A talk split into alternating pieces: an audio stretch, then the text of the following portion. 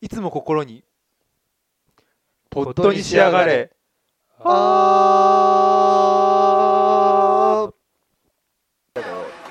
あの物語っていうのはあの映画でも小説でも基本的な王道としては、えー、と最初にあの主人公は何らかの原因で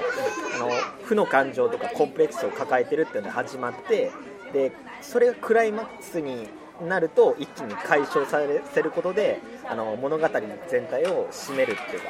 そういうようなことをしてるのが基本なんだよ、えー、と具体的な例とかはなんだろうな、まあ、例えばあの花とかでもさ、最初、ジンタンはあんな感じだけど、途中でこうメンマと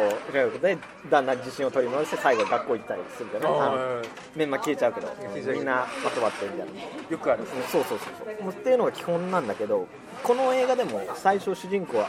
何らかのコンプレックスっていうか、あのまあ、このまま延期を続けていいのかとかそういうことは考えてはいたけど、うん、そういうのってさ終盤のあの転校生の中西さんと駅で話すてか、その前にあのあの高校どっかの高校の全国大会かあれ。あれを手伝いに行ってでその帰りに中西さんと話してあの2人で決意を固めるみたいなさシーンあったと思うんだけどそこであのほぼ主人公のそういう感情っていうのは解消されちゃってるの、うん、だからあのその後にもさえーと、それこそ顧問の離あの黒木花あ春の離脱とか、えーと、あと予選大会に向けての特訓をしたりあと,、えーと、その後の途中で、えー、黒木花があ春春がいなくなったあたりでさ、うん、あの練習がうまくないかなかったり脚本がうまくいかなかったりっていう感じで。ところどころに挫折のシーンを上げてるけど、うん、あの根本的な感情は完全にほぼクリアしちゃってるから、あのなんてねそこのあまり意味がなくなってるから、うん、そう。だからそれこそ、あの最後のあたりでさっき小宮があって、あの地区大会が終わってあのなんだ予選大会が終わってあの県大会行けるかどうかっていうところのなんか盛り上がりとかもあんまりあれかなって。そうですね。そうですね。ねなんかねあそういうところかな。そういった意味でまあストーリー自体はある程度予測はできる、うん、そうそうそう。でまあそう。であともう一つあのそのクライマックスがもうはっきり言うとカタルシスがなくなった原因というかまあこれはかなり大きなもん部分だと思うんだけどなんでこれをあの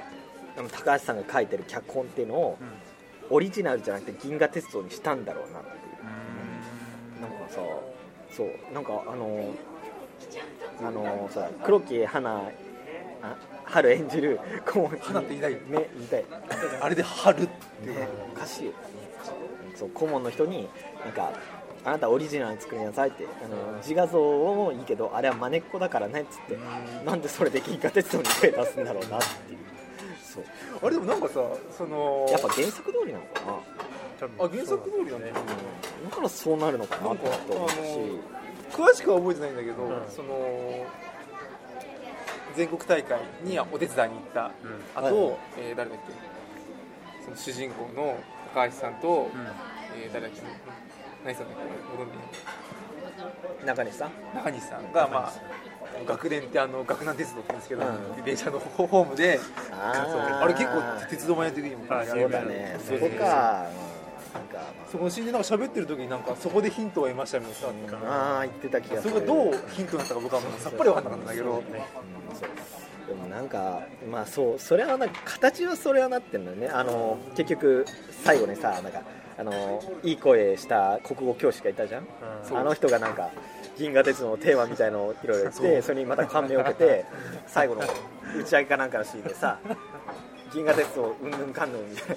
うんぬんかんぬんっていうか永遠に生き続けるう。んぬんかんぬんとか。安心よかった俺安心一番よか。ったかもしれない。そうか。じゃあいいのでいやあのこのあの先生役の人ね。あれあれいや調べたんですよ。これは有名な人じゃないんですね。あそうなの劇団上がりの人。すごい味のあるえー、あまりにいい声してるあまりにもいい声。なんかな。んかで見たことだけでなんか一本取れるんじゃないです かそういうぐらいの重たすぎるでしょ。重たすぎる毎回暗いね作品を取り上げてんだよね。なるほどね、うん、そうそう。すごいね。なんだろうね。なんか結局まあ小宮は感動したって言ってましたけど、うん。うんまあ、俺は銀河鉄道であるってことにあんま納得いってなくて、やっぱり原作通りなのか。それともまあその方があの、まあ、これテレビ局提携の映画だからさ、うん。出資者とかは納得がいくのかなってそういうふうな疑問があった。てかそう自画像をさ真似っこって言ったけどなんだろうね俺にとってはそっちの方がかなりよっぽどスリルがあったっていうかさ、うん。あの予測のつかないものが見れたかなって思ってて。なるほどね。そうそうそうそう、うん。それこそさあの、えー、と主演5人の個性だってすごい際立つしさ、うん。ね、でまあそう。で俺としては普通にまあ普通にあの演劇部をテーマにした作品を作るっていうんだったら、でなおかつその主演をあその主役の子を脚本家および演出家にするんだったらさやっぱりオリジナルの劇を作らせて、でそのストーリーにあの部員の人間関係とかさあの主人公の葛藤とかおよび将来の悩みとかを、あのまあなんだろうねあの暗喩的な形で組み込むようなものにすればさ、あのまあ、劇中のクライマックスが作られて、まあ、なんだろうねあのあ例えばつまずきのシーンあったじゃん、うん。あの脚本がうまくいかないんで、うん。その後であの結局先生はいなくなっちゃうけどみんな頑張ってねって。でその後であの例えばさその内容に奮起して、えっと、クライマックスをもっといい形に作り直して、あのその全てを何包括するような形にクライマックスを作り直すとかさ、そういう風にすればあのなんだろう主人公の演出家としておよび脚本家の力量が上がっていくっていうの形にも説得力が増すし、うん。なるほどね。そう一応の物語の2人の完結にはなったかなと思ったんだよ、うん、でてか結局なんかね演出家の仕事っつってもあれ結局ポーズだけだったと思うんだよ。あのポーズだけっていうのは失礼かもしれないけどあ例えばノートノート取ったりあの最後になんかヘッドホンしてうん。5秒前4321なんかうんなんかさ、ね、なるほどね。そう。いやでもあれだな。やっぱりまあ上の言いたいことはもっと分かるけど、逆にねそこが俺おそらく未熟さを醸し出してる部分だと思ううん。全体的なね、うんそこがやっぱりなんだ青春映画としていいんじゃあないあ、うん、まあまあまあ確かにね、なんだろう例えばその、演劇をテーマにするんだったら、うん。もちろんその完成度が高いっうんていうことを前面に押してしてった方が、その見る方もなんだろうな登っていく感情を味わうっていうのが分かるんだけど、あのあの映画の一番やりたかったところはやっぱり上り途中ですっていうところを多分際立たせあーたかったまあそうかもね。多分あるんじゃないそうだよね。それは思っ終わり方的にはねうん、やっぱりなんかこう腑に腑に落ちないではないんだけどなんかこう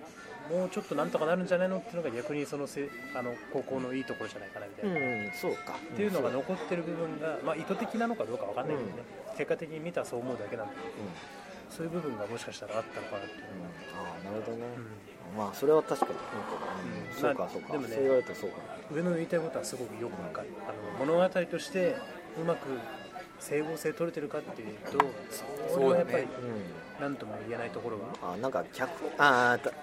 元の原作がすごい有名な人が、うん。それに骨のあるものになってるんだけどね、うんうんうんうん。でもなんか物足りなさ結構ある、うん、でそう最後に思った点として、まあ、これはもっと極論かもしれないけどあの演劇っていうテーマが結局ストーリーの形だけにしか組み込まれてないからあえっと、もうこれはもう映像論とか演出論的な話になっちゃうんだけど、まあ、俺別に演出家でもなんでもないくせに生意気言うのはあれですが、えーっとねなんだろうねあの例えば演劇と映画の違いってのを何かって考えた時にさあの でかいこと言っちゃうけどさあの映画にはまあカメラがあって演劇にはそれがないってことなんじゃないかなーうん。例えば映画はカメラを通して、えー、と映ったものをカット要するに編集して見せることによってうん。見せるけどさ演劇はもう完全に一つの舞台であってうん。それを見る観客の目がカメラなわけじゃん。でそれにはもうカット割りなんかもなくてさうんうんそれをぶっ続けて見るわけだよ。劇うんうんうん。だからうんそうだからそこにはもう一回こっきりの緊張感なんかもすごい関係してるしうんうん。あので演じる人の力量なんかもすごいうん残酷な形で現れるっていう。そこが、まあ、演劇の凄さなんじゃないかなと思ってて、うん。まあ、例えばさもうだって演劇のなんて毎回毎回さあの始まる前に、えーと、アナウンスとかであのそうね、携帯電話のアラームとか必ずお切りください、うん、俺ああいうの聞くたびに実際に劇中に鳴らしたらどうなるんだろうなって考えちゃうんだけど、うん、そう。なんかそれもさこう結局一回そういうことやってたったらあの作品として完成しなくなる危うさを持ってるから、そういうアナウンスをしてるっていう、そこに魅力があるんじゃないかなって思ったんだよ、でまあ、そこを踏まえて考えるとさ、まあ、この映画の演劇シーンっていうのは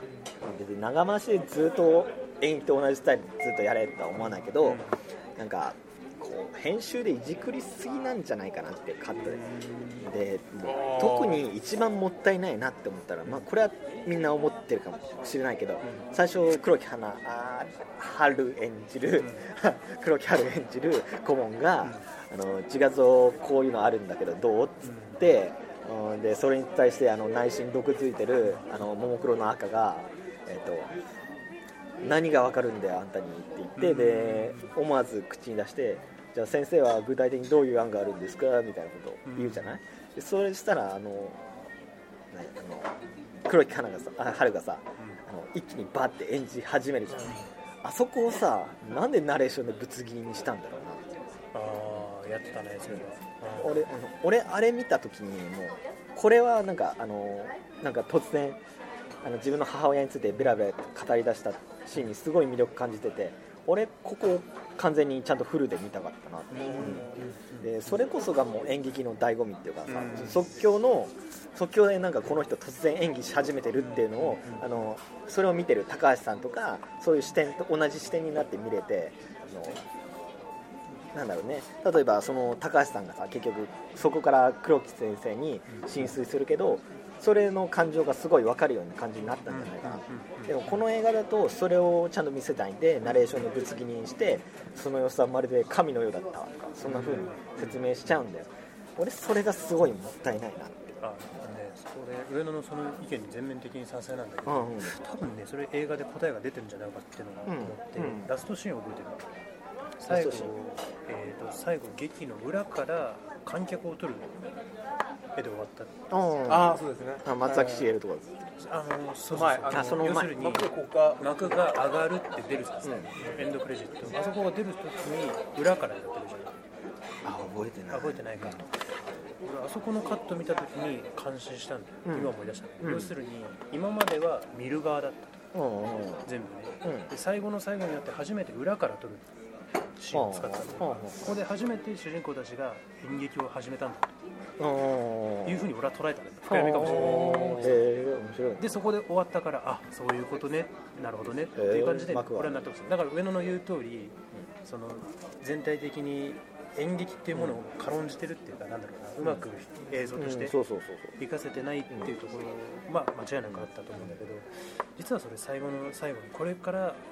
本当に裏から演技というものをやっていくんですよっていうカットで終わったんじゃないかなとああそう考えるとちょっと納得はいかない、多分あんま覚えてないかもしれないけど、俺はそこのシーン結構一番感動して本当に最後幕が上がるって言ってたエンドクレジットを覚えてないかあそれもう覚えてる？まあ、こういうふうに終わるんだろうなって何だかそうしましたけどね、こういやでもさ最後に出る逆にあれなんで要するに見る側だったらさその裏から撮る必要ないですよ、